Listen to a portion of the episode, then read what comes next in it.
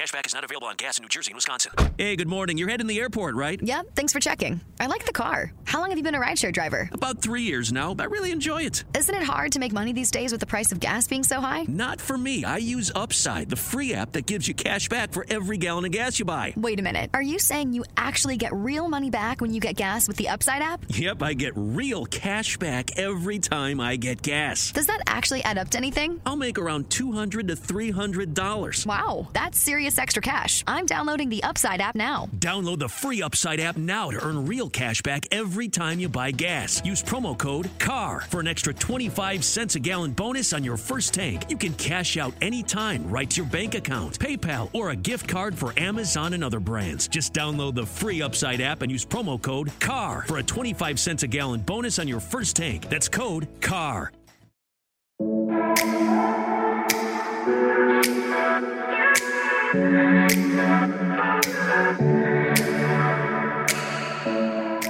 Welcome back to the Mind Body Musings podcast. Today I'm starting off this episode immediately by reading a post that I just wrote for my Instagram. It just feels really fitting for today, for me at least, and I imagine that someone out there needs this message. So, wherever you are in the world, or at any time in the world that you feel stuck, and you're noticing some of your quote low vibration energies coming about more and more, let this post serve as a as a lighthouse for you. So I'm going to read it and I will let you interpret it in whatever way you choose. Here's my inside scoop. I've been making fun of my innocent online yoga teachers' directions when they don't make any sense. I've been on the defense, getting triggered by people telling me what to do. They haven't been. I've been cruel to myself, judging everything I say on Instagram, my podcast, or in coaching sessions as not good enough to be helpful. I've been longing to deeply connect with my dad on phone calls and then not knowing how to navigate conversations once we're actually on the phone. I've been waking up in the morning with the first thought being, this all over again? as I roll over to open my email. I've been cramming my days with learning things to stay busy while not remembering much of it. I've been watching way too much 90 Day Fiancé and yelling at them when they do stupid things while I shove popcorn into my gaping mouth. What's also true is that we've never experienced anything like this before. I'm talking about the quarantine and the pandemic. Ever. Do you understand that? As creatures that have been around for 200,000 plus years, the only times we've been forced into isolation is due to traumatic events or protection. We are in our version of a traumatic event. And even though some have it harder than others, it's still hard. All of your feelings are valid. So if you're finding yourself doing low vibration things, listen to me clearly. You are not reverting. You are not losing yourself. You are not permanently changing. You are not getting worse. Perhaps you're just going through a shitty time and you are experiencing more stickiness, stuckness, frustration, and ego centered thoughts than normal. It's okay. You just need your medicine. And your medicine may be the very thing you can't have right now, like freedom, air, routine, stability, human contact. And so you're going through some psychiatric ward level shit to cope with it. Your only job is to ask yourself what is a different form of medicine I could use right now? A prayer? Pleasure? Takeout? A romance novel? Tears? Full permission to do all the things I listed in the first paragraph without shaming yourself? You're human, but you're also a baby. Nurture yourself. You're not reverting, you're feeling. So, my thought to you is how can you, I don't mean baby as in like you're a baby, but how can you nurture yourself as if you were a literal baby? You, you, you cry when you're sad or you need something. You want choices. You're exploring your no. You're exploring your yes. You feel scared.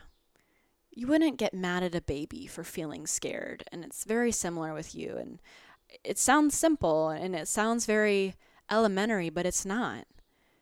The actual art and act of treating yourself as if you were a child is something that sounds very easy in theory. Just love yourself, be kind to yourself, but it's not. We all know that. So, what can you truly do to create space in your life to mother yourself or father yourself? Maybe you need more nurturing, or maybe you need more discipline. Personally, this isn't the time where I am being incredibly discipline focused. I have a natural flow of discipline that's coming from my space of freedom. What I mean by that is I'm allowing myself to have pretty much whatever, whenever, how I like it.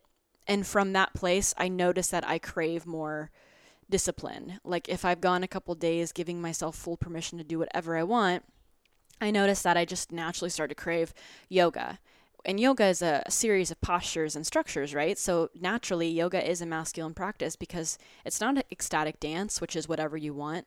It's it's structured. It has a sequence.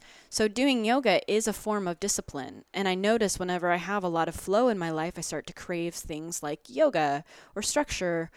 Or maybe one day I, I know I want to eat three times a day or six times a day, and that kind of structure is going to serve me or I decide I'll sit down, turn off my Wi Fi, and write for an hour. Because I've given myself so much time to just not, and I naturally crave it. So my discipline is coming from the space of flow, it's being born out of flow. All right, so today I want to talk a bit about um, this amazing book that I have received.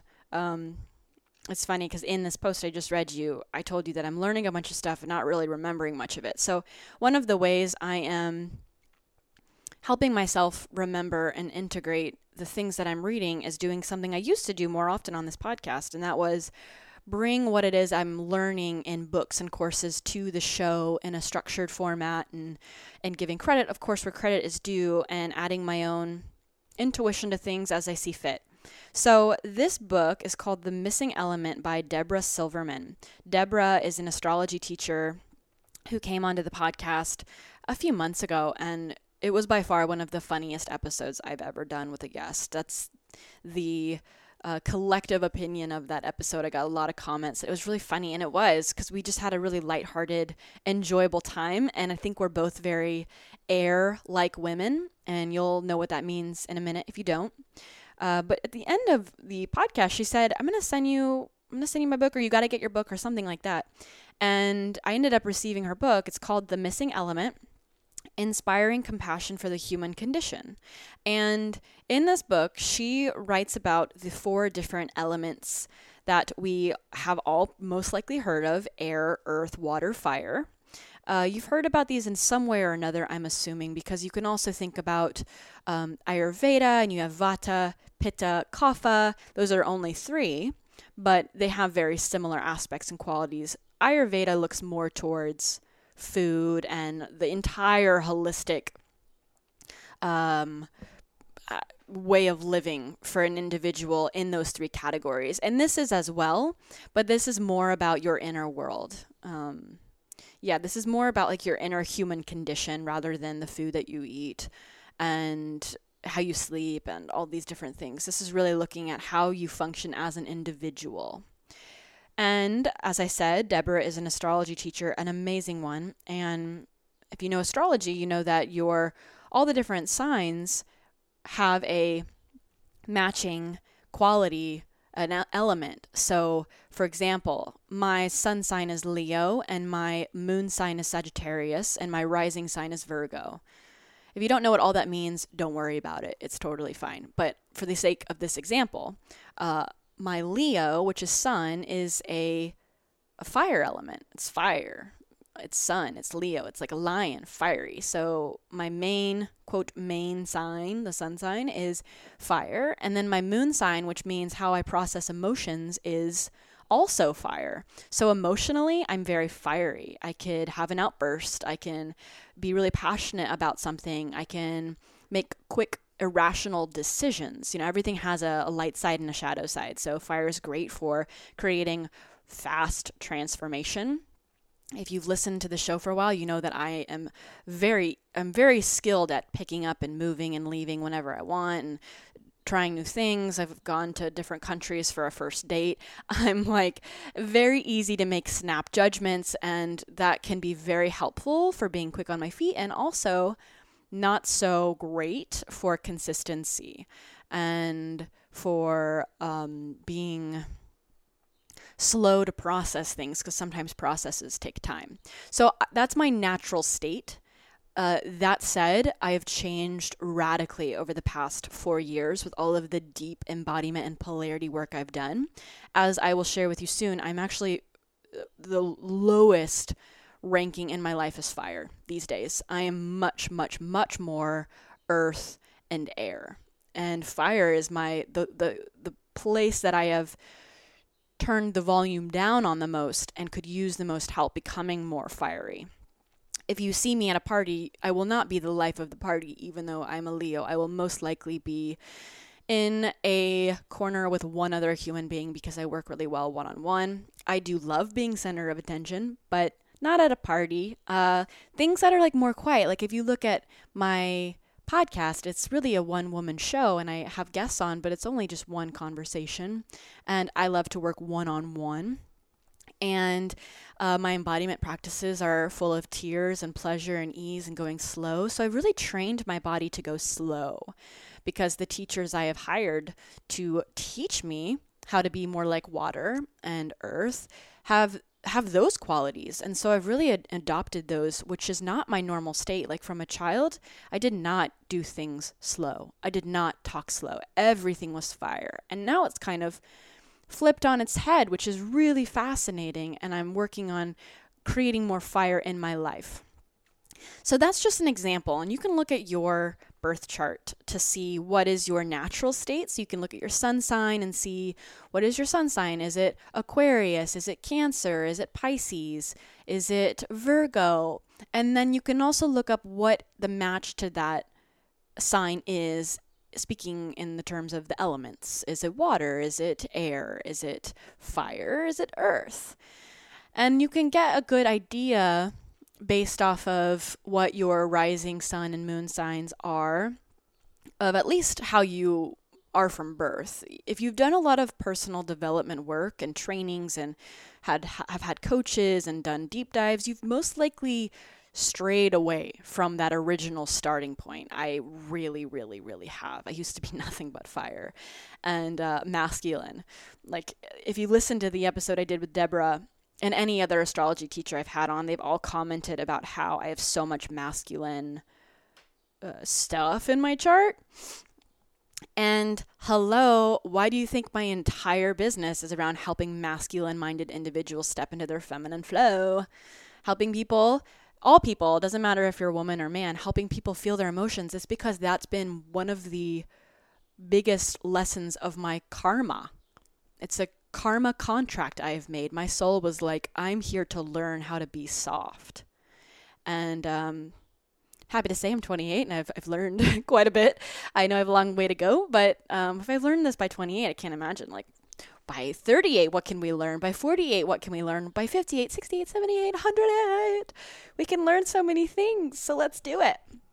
All right, again, um, I'm not going to be going through this entire book, but I do want to give you a good idea. I just want to teach you something today, and I, I want to teach myself. I want to kind of solidify and crystallize what I've been reading because it's a great way to make the most of the time you spend reading is then to hop on and then share the word.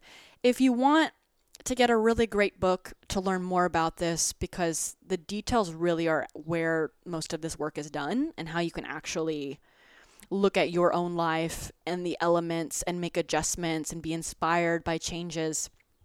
It's through the learning. So I will include a link to this book in the show notes. You can just click on it whenever you have the podcast information pulled up. Uh, again, it's called The Missing Element by Deborah. And if you have not listened to the episode I did with her, you'll want to check that out because it's awesome. She's so funny and she's so, so smart. So, the first thing that she talks about, and it's also something I have had as a big point of my um, my teachings and my coaching over the past few years, ever since reading The Untethered Soul, is differentiating between the observer in our life and the ego. When we hear people say, oh, they have such a big ego, I mean, I know that's something I grew up hearing all the time. They're big headed, big ego. Um, that is not what the ego is. It, in a sense, yes, that does make sense. When when someone says they have such a big ego, what that actually means is that person's very determined to be separate. And it's not a bad thing. It is a method of protection. But that's the way I truly see the ego and it simplifies things a lot for me. It is it is the ego the ego's main mission is to separate Separate could look like this is mine, that's yours. It could look like I am above, you are below, or it could look like I'm below and everybody else is above. It can look like um, there's not enough for all people. I have to get what's mine before someone else takes it. It can look like there's not enough money or friendships or love or it could look like there's not enough skill. I don't i don't have enough skill. It could be both ways like i'm worthless or i have the highest worth of all people. Why the ego does all of these things is to feel special to feel unique to feel different. If it feels special unique different it feels worthy so it's always trying to find methods of worthiness to feel like it is doing its job to keep you safe. Because if you're worthy, guess what? You're going to live, you're going to survive.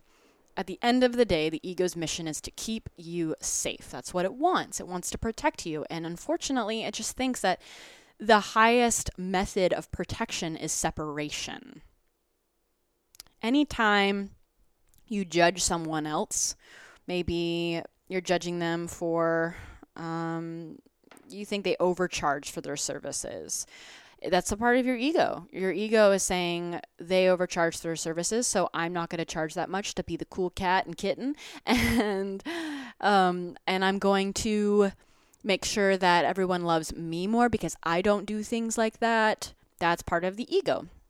Or the ego might say, I need to look a certain way with the clothing that I wear to stand out because if I don't stand out, then blah, blah, blah. And that is normally on a subconscious level. Like, if I don't stand out, then I won't be loved. Then I won't be paid. Then I'll starve. Then I'll be homeless. Then I will die. Like, it's just, the end of the day, it's always going down this breadcrumb trail of maybe I'll die if I don't do these things separation. That's what it is. Um, the Untethered Soul is a fabulous book to learn more about this. Um, and also A New Earth. A New Earth is one of the mind blowing books on the ego. Eckhart Tolle does such a beautiful job. and then the other one, and this is more what's covered in The Untethered Soul and also a big part of The Missing Element by Deborah, is The Observer. I love, love, love harnessing the power of the observer. And the way I like to think of the observer is like a bird. Um, you're, you're like a bird and you fly up into the sky and then you look at everything happening as if it was in a dollhouse. Like if you were, so we don't have to be a bird actually, we can just be a, a kid playing with a dollhouse. And if you were to be looking inside of the bedroom and create the story that the wife, the mommy, is in a fight with the daddy, and the daddy walks into the bathroom to wash his face because he's so upset, and the mommy walks down to the kitchen, starts making dinner. Like you're looking at this whole story playing out and you can see uh, daddy said something like well you never make dinner so why would you do it tonight? And then mommy says something like well fine i will make dinner. And then she goes downstairs to start making dinner. You can see the full picture. Like he's clearly hurting because he does not feel like his love language is being met. Or maybe he's triggered by something and he's projecting. Or he is scared. Or he yeah he's just like a just like a child really wanting to ask for help but not knowing how. So he's just really triggered and putting it on her. And then she might be triggered because one of her wounds could be if you're not a good housewife, then you're not worthy because her mom always stayed at home and did all the dishes and did all the cooking. And so most of her life has been spent trying to neglect all of that. And when that is being confronting when that when that truth is confronting her that she does not do those things she gets triggered. Because deep down in her heart she believes that she must do those things in order to be loved because that's what her mother taught her. Like this is just an example um, and i only know these things. I can only unpack these things and see these things so clearly because i've worked with my own observer for so many years of being able to say whoa what is happening here? Why am i being triggered? What is the shadow here that i'm not embracing within myself what is the full picture? But the starting point of being able to train this is becoming a bird and flying up into the sky and seeing everything happening. This creates what? This creates compassion for us all. Creates compassion for the person you're mad at, you're fighting with, it creates compassion within you. And just because you create compassion does not mean you need to be friends with that person, you need to stay together in a relationship. It never means anything.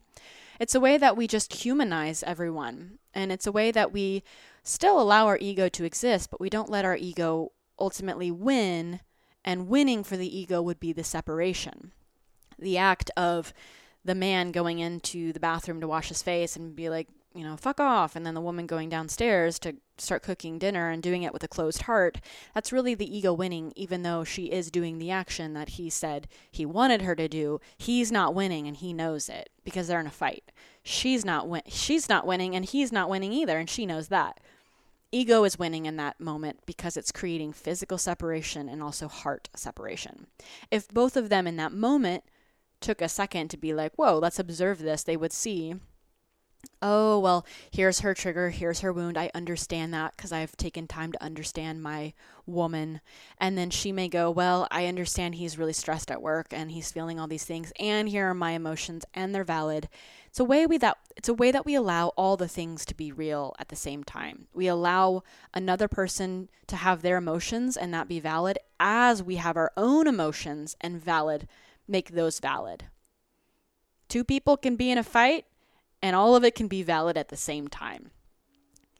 I once snapped at my friend and I didn't mean to. I just I was feeling really triggered by something. Um, it felt like I was being not patronized, but I was uh, I was being it was with a man and it felt like in that moment in my nervous system that a man was telling me what to do and I felt really triggered. And so instead of saying it to him in a way that his nervous system could handle, because I was triggered, I said it really bluntly and it came across as harsh. I said, I'm not feeling respected or something like that. And his wound was that he, like his fear, I would say, maybe not wound, but his fear is that he does dismiss or talk over women. And so he was triggered in that moment. And we worked through it really quickly because we're both very well practiced in this. Like, it doesn't mean we don't do those things. It just means that once we're in it, we're in the heat, we can quickly see it. So I snapped, and then he had a moment kind of back. And then immediately he just goes, Wait a minute, wait a minute, wait a minute. I have a right to my feelings. Let me feel what I feel. Let me think about this for a second. And then I just like put my hands in prayer pose and I was like, Okay, yeah, okay. Ooh. Um, and then he said, That felt a little jarring in my nervous system and i said i know it was I, am sorry like I, I felt it come out of my mouth as jarring. So i validated that that was true. What i said was jarring. It was fire. It was the fire element for sure. It was not water. It was not earth and grounded. It was not air uh, necessarily even though it was fast the way i said it but it was really fire. It was like oh this didn't feel good. And then he received that and then he had his own uh, emotional process around it and we quickly like validated each other. Because we both were going into our observer of seeing the bigger picture. Okay she has this thing he has this thing and it all can be true at once. I can still be hurt by something and tell him yeah you're you're right. I did say that jarringly. It doesn't take anything from me. So those are the two distinctive parts that we want to first look at is the ego and the observer. And that's like one whole podcast on its own. I could pretty much stop there today. Um, but I'll keep going because why not? I just like to talk. So, what you're doing in, in this book and what she's teaching you to do is to use your observer to go through the four elements without any judgment. Without any judgment, without being like, oh, it's bad that I have more of this element than this element. It's bad. Or it's bad that I am mostly water. And so I get lost in my emotions, and I'm a man, and men don't do that. you don't want to do that. You don't want to go into this spiral of judgment at all because everything about you is perfect the way that you are. And I know that sounds cheesy and a lot of people say that and it's only cuz it's true. it's very true. Like anything that you judge about yourself is because society just told you it wasn't normal. Here's a fun fact. Shame would not exist without society. Shame would not exist without society. Ego would not lead into shame without society, really. It, it, all, and we have to have a society. So when you think about it that way, even that should create more compassion. In order to function as a community, we need to have a society. And if shame comes along with society, the goal isn't necessarily to get rid of shame because society exists, but to get curious about shame. And from that place, being the observer, flying up into the air and looking down at everything that's happening, you can observe it and create compassion and then move from there. So, let's get one thing clear. You have all of the elements. You have fire, you have the fiery part of you, the part of you that is like lava and can create and destroy. You have the part of you that is water, that is intuitive and emotional and sometimes lost in your emotions. And potentially you have the tendency to go into depression and look for ways to soothe said depression and you may enjoy living a lifestyle of flow more than structure. Then there's the part of you that is like earth. You're very practical, you are very stable. You could do the same job day after day, maybe using your hands or even sitting in a chair in a cubicle, as long as you are being productive and you have your structures and you have a a healthy bank account that maybe you hoard money in. Earth people are very into stability, they want to feel protected at all costs. But also, um, sustainable. Earth people really want to be sustainable and reuse things and be one with the earth as much as possible and be a dependable friend. And then you have the part of you that is air, which is the inspired part of you, the talkative part of you, the part of you that's slightly ungrounded at times because you're constantly thinking about different things and have new ideas and you're elated and potentially anxious if you don't know how to channel all of that up in the air type of energy. So you have all of these qualities there is a little quiz inside of the book that helps you know which ones are your strongest and which ones or one is your quote weakest or less practiced one. Like I said earlier, I am I'm the highest on earth. Um, I'm the lowest on fire, which is very interesting. I do have Earth in my chart and astrology. My rising sign is Virgo, which is all about structure and stability and practicality. And that's me. I love to save. I um I love to save. I love to feel protected. I love to feel secure and sometimes hyper earth people have a false sense of security. So it's interesting. I'm I'm curious how other earth people are dealing with times like this, especially if they're losing their jobs potentially, um, and how that need for security is being handled and being felt, hopefully with a little bit more water. So let's get into the qualities here. We will start with water. So I'm just going to name some of the um, some of the main qualities of water people and some of the shadow side she mentions, but um, you you may identify mostly with one of these like maybe you know yourself to be a water person. It does not mean that you're all of these qualities. That's really important to note. Like when i read earth one of the things it says is that earth people don't like to get rid of things. I love getting rid of things. Most really hardcore earth people want to repurpose things and recycle things. I have this friend who is a Capricorn and she before get before she gets rid of anything, she actually creates a little pile in her bedroom of things she doesn't want and as her friends come over and maybe she cooks dinner for them, she always takes them to her little pile. And she goes, "These are some things I want to get rid of. Do you want any?" And it might be something as small as one of those little Sephora sample lip glosses and maybe like an old scarf. Like she won't just toss out anything. She's very intentional about it. She's so, so earthy. Whereas I I even have a bucket of clothes over there in the corner that I'm ready to take outside and leave on uh, re- leave right outside my apartment. I do live in New York City, so it's gone within a second, but it's also not the most intentional thing. My thing is just clearing things out. I love to be cleared out of stuff. I don't like having a lot of stuff. And I love the feeling of getting rid of things. So some of those things with earth don't really resonate with me, and a lot of things resonate with air, but not all of them. So all of these don't fit you to a T because you are your own human being with many different sides of you. Okay, but water. Interestingly enough, water is the first state that we are born into. We are born into water and in darkness. And water and darkness, really, when I hear that, I think of emotions, right? Vast water, like an ocean or a river that's flowing. It's very emotional, it's very intuitive. So, anyone who resonates a lot with being a water element is really intuitive and probably has stronger gut feelings, maybe even psychic abilities, psychic capacity, more of an empath. So, you might feel the feels of someone that's across from you and have no idea why people who are watery really love the spiritual side of life. It makes sense to them. It's it gives reason. It is something that's even a little logical to water people. It puts logic to all of their emotions, the vastness of emotions that they experience on a regular basis. Sometimes water people tend to want to numb out because their emotions are so deep and so vast and hide inside potentially if you feel the emotions of other people. You may find yourself being more introverted. You spend more time alone.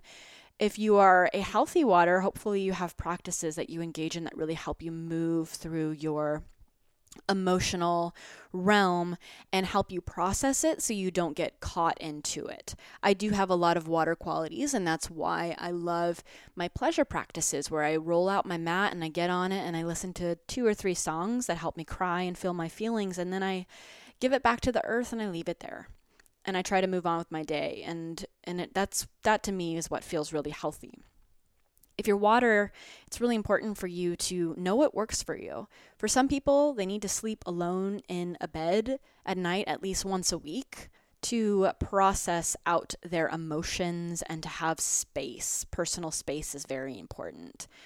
If you're water, you may lean into the arts such as poetry and writing fiction and beautiful things. Like me, you may be mesmerized by seeing dust particles in the sunlight or the little seeds in a strawberry. People who are watery can easily identify with their emotions. So, even having the opposite, like rage practices, not always just feeling melty, ooey gooey, but also having more fire in your life can be really helpful some of the strengths you have is that you're going to be a really great healer. I mean, you since you can feel so deeply, you can feel what other people are feeling who may be blocked to that. That doesn't mean you want to be a martyr and take on what they feel, but you do have the ability to empathize and to heal them simply through you existing, simply from you being in their presence. Be careful, water people, because sometimes you can be a little bit overly um, guarded in your heart because you feel things so intensely and you may identify with your stories. This is something I have noticed when I got really into teaching human design. And one of the reasons why I'm not teaching it quite so much anymore is because uh, it it almost like made people fearful of living. For example, if you're a reflector, a reflector, long story short, if you, if that's what you are, you feel what other people feel, your reflection of other people's feelings. Very similar if you identify with being an empath. And sometimes these can be more stories than fact. I'm not saying that you don't feel what other people feel, but it's a way you over identify with being uh, this big sponge and you're just taking in everything that people feel when you actually don't have to. You just haven't taken the time to learn how to not do that. And part of it is shedding the story that you're always going to be a sponge. Every time you go into a party and you feel emotional, it's everybody else's stuff and not your own. Sometimes it's really beneficial to take on something as your own because then you're more empowered. And if you live by the story that, oh my God, when I go to retreats, I feel everybody's feeling so intensely, I just have to go back into my room and be alone. What if just for that retreat you took on the story that it's your own stuff and you're just feeling your own feelings? I think it's more empowering.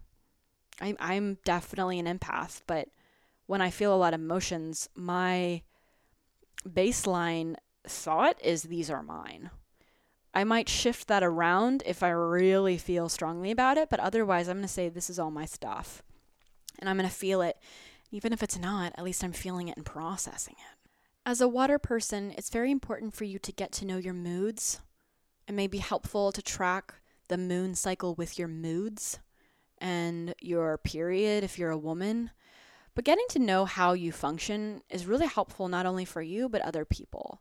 So, for example, I will tell new people in my life before I feel a wave coming. I'll let them know. I'll say, hey, a wave's coming. So I might go inward for the next couple days so that I can feel what I'm feeling and uh, watch artsy movies and make myself lots of tea and home cooked meals. If I'm on my phone a little less, less calling you or picking up, just know it's not you. It's really just what I'm feeling. I've come to see these things about myself, and it feels really good to give people a heads up to take care of myself at the same time I take care of others. Um, for water, people be in water. This is crucial. Take baths, take showers. If you go to events or retreats, have a shower or a bath every evening or morning. Use it as a way to wash off what is not yours. Like, that's a great time and place to acknowledge that you're taking in maybe the emotions of others or you're just feeling a lot and allow the water to be cleansing. You can imagine that every time you leave the bathtub, you are being born. You know, you're being born anew. You're like coming out of the womb, and your towel is this way that you're wiping off any of that residue that's not yours. So that's a little little look at the quality of water. Next, we will look at the quality of air. So, air, when we think about the observer of being like a bird that goes up into the air to see the whole picture, the whole story, air people are naturally a bit more like that. At least that's the way that I see it. Air people feel and are more inclined to see everyone as one. Uh, Deborah wrote in her book, For Air People, we're all sharing the same air, and therefore we're all friends. And I really, really loved that.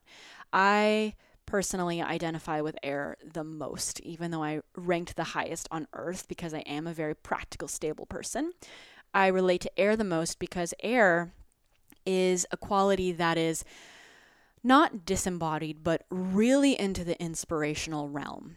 Air people love taking in information, learning things, taking courses, watching shows, listening to music, learning, learning, learning, diving deep, asking questions being a podcaster or a YouTube interviewer, having a lot of friends where you want to be looking into their life and hearing how they process the world and learning the difference between how you process the world and how they process the world.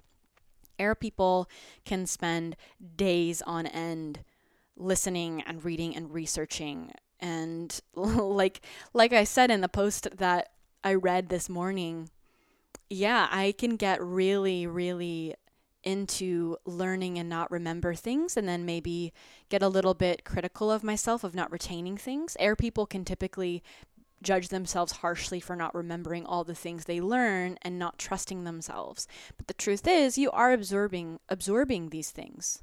You are taking this information in even if it's not to a photographic memory level. You are retaining this information and the next portion will be to embody it. So, that's going to be one of the helpful things. If we look at this in Ayurveda, there is Vata. Vata is very up in the air, and the shadow side of Vata would be anxious and disembodied and talking really, really fast and completing people's sentences and cutting them off and not really listening to them and not really listening to yourself. And to become embodied, you can lower your voice, you can feel your feet on the earth, you can feel your heart space.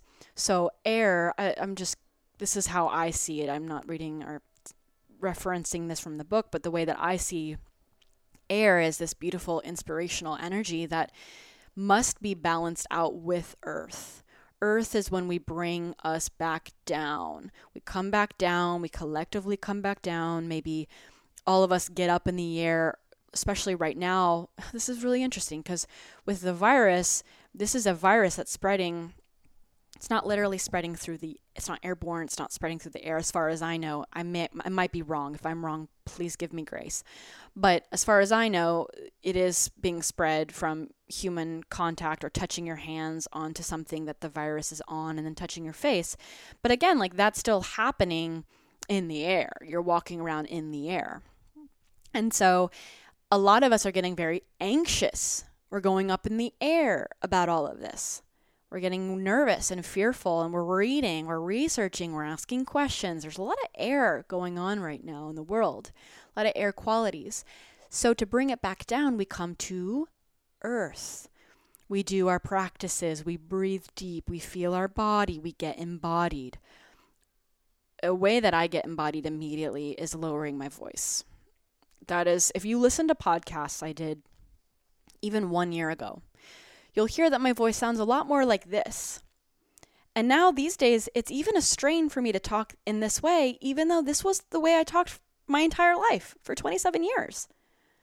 Until I would say this past year when I've done really deep work with my friend Jamie Woolrab, who I've had on the show a few times. And um, simply after studying the power of voice and learning how to speak from my chest, I have created a new voice. This is very new for me. But being such an air quality that is so full of inspiration and a hunger for learning, it can easily go off. It can easily fly away. You can fly away. You can talk super fast and lose yourself because your brain is going a million miles an hour. If you're an air person, my recommendation is to do more earth grounding work, work with plants, get your fingers dirty in soil, take a break from learning, and then also work on your voice. Work on entering your, uh, like if you put your hand on your heart, you want to feel a vibration in your chest. One of the best ways I get there on a daily basis is by doing this very easy, simple vocal scan where I imagine that my voice is at the top of my head and then I go all the way down until I feel it in my chest and it sounds like this.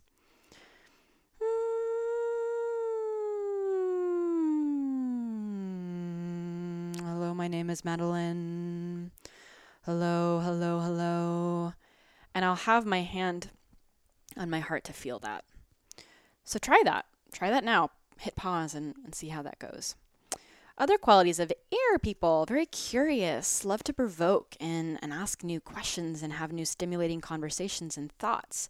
They're visionaries. They can be great listeners, but in my experience, they can also be not great listeners because they cut each other off. Um, some air people, what Deborah says, have a photographic memory. I certainly do not. That would be excellent if I did. Air people can be very auditor- auditory. I am that as well hence the podcast. Some of the shadow sides of air people is that they can be codependent and not always like being alone because they have so many questions and thoughts. They can be flirtatious, even if it's only in their head.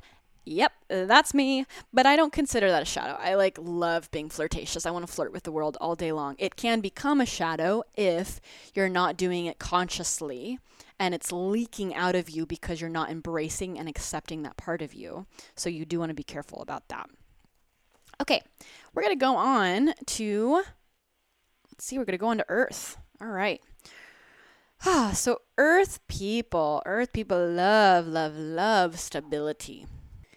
These are people that may have some sort of internal code or structure to how the day must go, to how their to do list must go, to how their routines and rituals must go.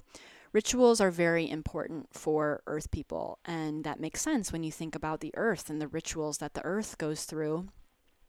Uh, trading oxygen and carbon dioxide between humans and plants, and uh, how the river flows and the direction it goes, and how a tree sends nutrients to other trees, and how it's born and how it grows and how a flower blossoms. Like, there is a structure to the chaos in nature, and humans that are more of the earth quality really appreciate, honor, and need that code in their own life from how their morning goes to their afternoon and their evening problem can arise whenever like I was saying earlier, the sense of structure is at the forefront of their mind and they're too rigid with it. There is no room for flow. Or the idea of uh, uh, safety and security is their number one priority, so much to the point that they're buying into a false belief of safety and security. So it can get in the way from doing potentially fun things like being spontaneous, taking a random car trip, or going to Hawaii and spending money and investing in themselves and maybe hiring out someone to do something that you don't want to do because earth people I don't really know about this quality. I don't know if it's something earth people do or not, but I can assume that when there is a job to be done that earth people can do themselves, they'll want to do themselves. Um, I'm not like that. I like to outsource as much as possible when I am not in my quote zone of genius. I want someone else who is in their zone of genius around that thing to do that thing. They are great with their hands and getting the job done. When I think about earth people, I think about people who can work with the earth and have patience and can grow things. They plant the real physical seed or the metaphorical seed and then they they water it and they bring it sunlight or they take it to sunlight. Um, they nourish it and they feed it good thoughts, healthy, loving thoughts. People in your life that are earth people are most likely very dependable. They're like a redwood forest. Lots of trees that are sturdy and strong. They're there for you in your life, and you know that you can count on them. Sometimes earth people lack that fire quality. So if you find yourself really into your systems and routines, something that may be good for you is to create a little bit more fire in your life. Like, even if you have to structure that in, structure in some fire or some spontaneity, or perhaps have friends that have that quality so that you can absorb that and take that in and be influenced by their own fire, but you don't have to become fire necessarily. Some of the shadows of Earth is that they can never really give themselves a pat on the back or encouragement because the to do list never seems to end. And so there's no time for that. And they simply keep going, going on the mission to create more, do more, check off more boxes. So that can be a shadow of just not giving yourself grace and space to say that you did a job well done there can be a slight arrogance to earth people where they think they know it all and they've done it all and they can do it all and humility could be a potential nourishing ingredient for them to step into the part of themselves that are a little bit more of the air quality and be a little bit more curious about how others do things. Asking questions is really great for an earth person so that they can admit that they don't need to do it all or have to do it all and that they can ask others for support. So, asking questions like, How did you do that? or That's interesting, tell me more. That's really healthy for Earth. Okay, the last one is fire. And as Deborah writes in her book, which I just love, fire never burns lukewarm. It's either hot or it's hot. And that is a beautiful way to describe fire energy. Fire people can be very let's say, um, in an unhealthy way, they can be very destructive because that's what fire does. It destructs things. It also creates things. It's like um, a phoenix. Phoenix burns and then rises through the ashes. So fire is a very transformative energy. Fire people can fuel their lives in destructive ways. So it is not uncommon for people who have a lot of fire energy to turn to uh, physical body f- food abuse. So maybe having a really intense relationship with food that's on and off again, which can lead to disordered eating. And fire people can typically find themselves really obsessed with fitness because fitness, again, is a very heated activity. It will supercharge your body. So there can be some imbalances in your fitness life if you are an unhealthy fire. So, like myself, before I did all this personal development work, and you heard a bit about this in last week's podcast episode if you listened to that one, but I had disordered eating, I had an exercise addiction, and I took in college um, ADHD medication like Adderall just to give me more energy and to take my tests and to study for my tests. And it was very unhealthy. And I find, found myself in these really abusive cycles with my own body of taking this medication for tests, studying for 12 hours, and then going on a seven to nine mile run on a treadmill and then not eating. So that was fire energy channeled in an unhealthy way. It can also mean being the life of the party, someone who's very energetic, someone who's very loud when they talk and very bubbly.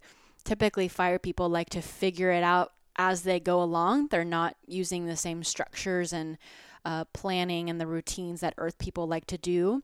And I think that fire can oftentimes be one of the elements that is muted the most uh, in water. I would say water too. That is a quality that is judged a lot, especially for boys. Don't be so emotional. So I think water is an element that gets, let's say, dammed up, whereas fire gets burned out because fire children can be very loud and very intense. And I think that can scare parents because it seems like they want to run the show and make their own decisions. And they're already acting like they know what's best as a child, and that could maybe scare a parent. So instead of learning ways to nurture that quality and, and support and, and feed that quality and blow on that quality to make it even bigger, like a bonfire, it may get dimmed out it's getting blown out, which can stop the fire in these really excited, passionate children way too early and then be something they have to learn how to reignite again as they go on throughout their life. Do you like how I'm using all of these metaphors for fire? It's making my brain have to really search to think about how to come up with these.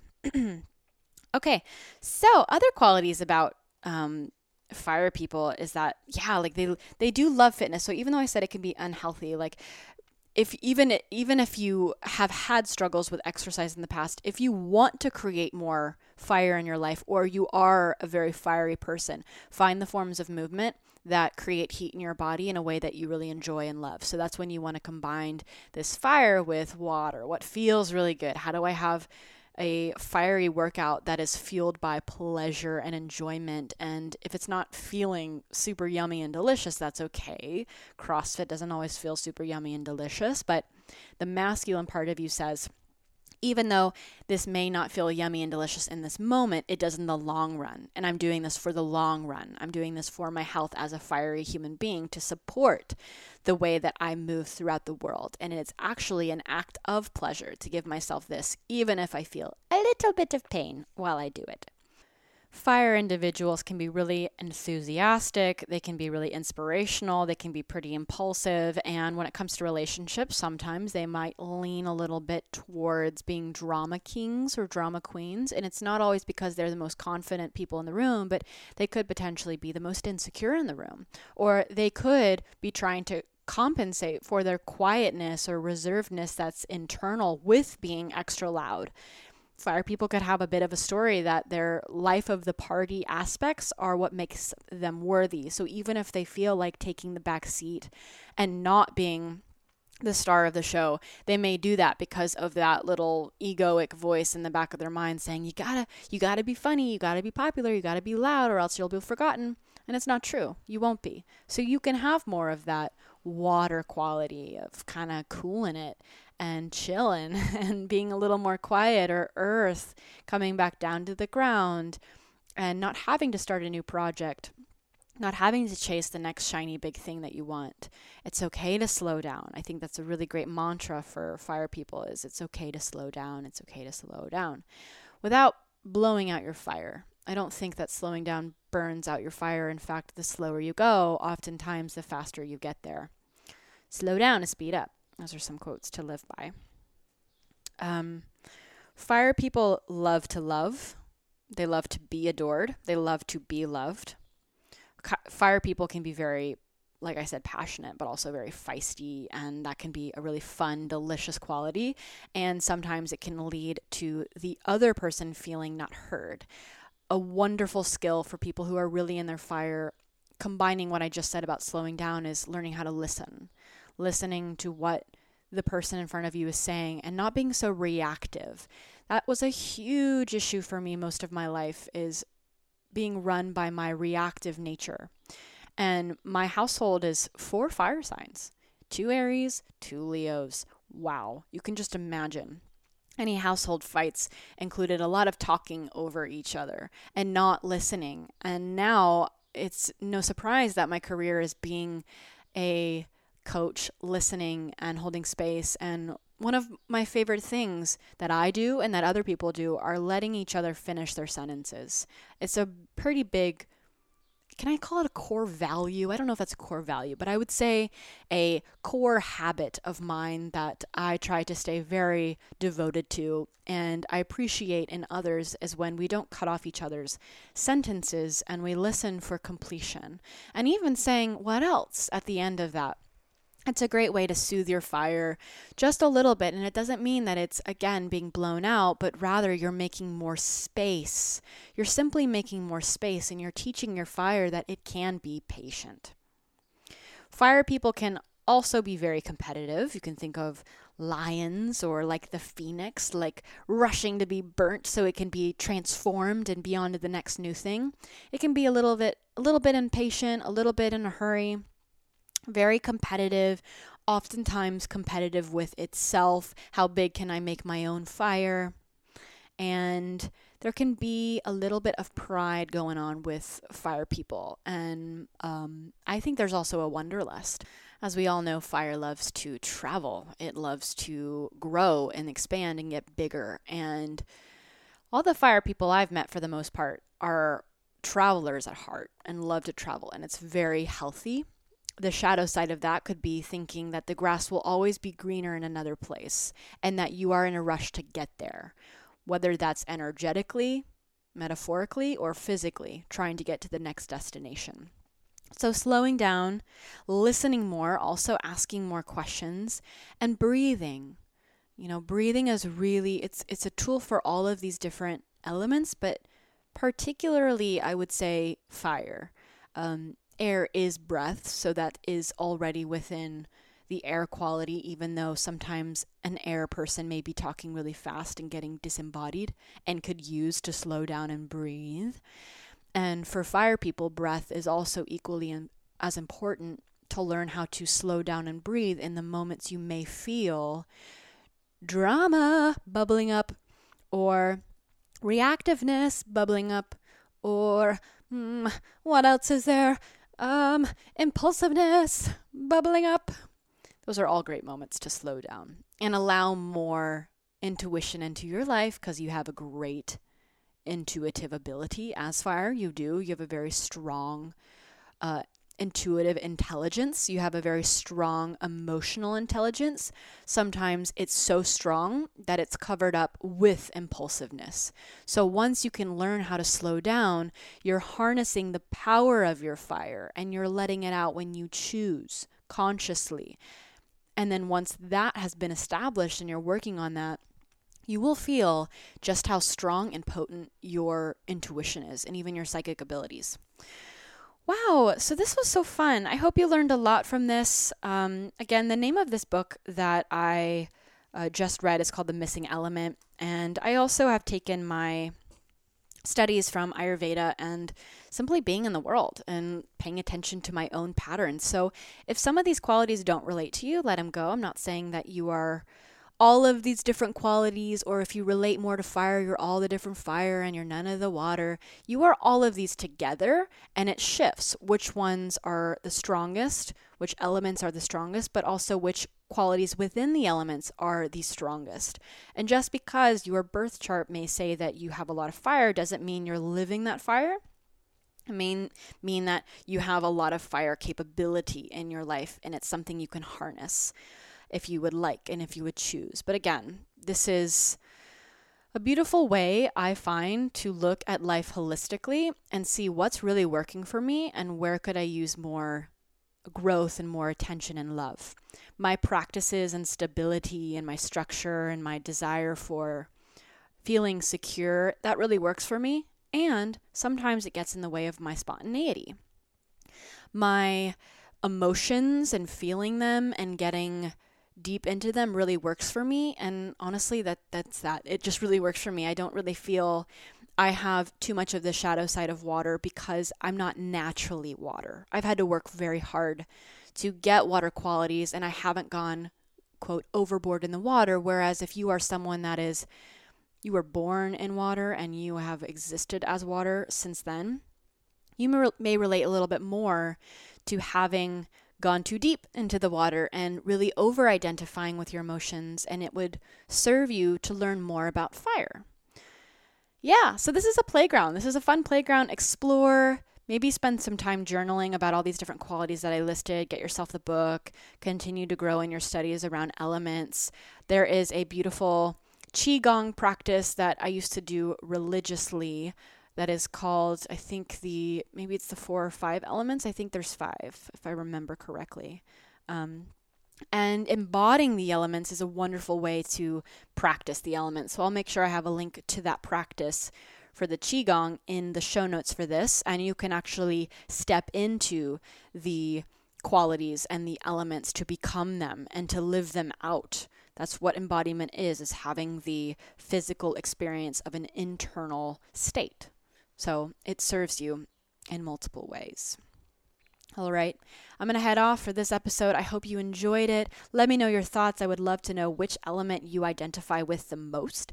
You can go to my Instagram, Madelyn Moon, M A D E L Y N, and drop a little note there. Let me know what you identify with the most. If you take a screenshot of this episode and tag me, I will most likely reshare it because I love seeing y'all listening to the episodes, and I just love resharing things when people tag me. And if you have not yet grabbed your guide, The Quarantine Cocoon, this is a stay at home resource guide just for you. I just made it for fun. So if you want to find some new people to look into or have some new embodiment practices, and speaking of that, the Qigong practice I just mentioned is in that PDF. And some books you may want to look into, and anything else that I have snuck inside of that PDF that I can't remember right now. You can go to maddiemoon.com forward slash cocoon and grab that there. Last but not least, I'm still doing one on one coaching as always. That is my bread and butter and the place that I love to serve the most. So if you are interested in doing one on one work with me, maybe you want to have a private embodiment session guided for you, or you want to dig into some of the stuff that's been coming up for you over this quarantine, or want to start building a business or engaging with your feminine and masculine, or just need someone to dive deep with, undivided, full, like a 100% focus on you, you can head on over to maddiemoon.com slash coaching. I've got tons of testimonials from all the clients I've worked with over the years. And I have a lot of information about what it is that I do and how my practice works. So you can read that there.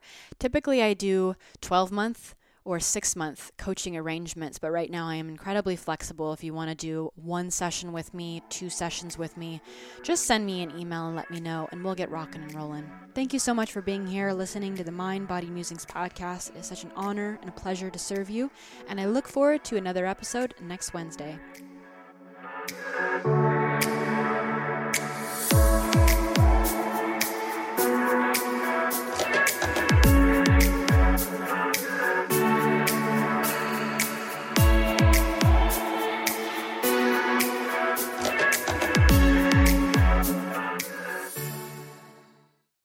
At Sleep Outfitters Outlet, great sleep is a big deal. Save 40 to 60% every day on every Sealy, Stearns & Foster, and Tempur-Pedic. Queens as low as 249. Customer exchanges, closeouts, and floor samples. Inventory changes daily, so come in for your dream deal today. With no credit needed financing, expert advice, and up to 60% off retail, it's never been easier to get the sleep and savings you deserve. Go to sleepoutfittersoutlet.com for financing details and to find a store near you.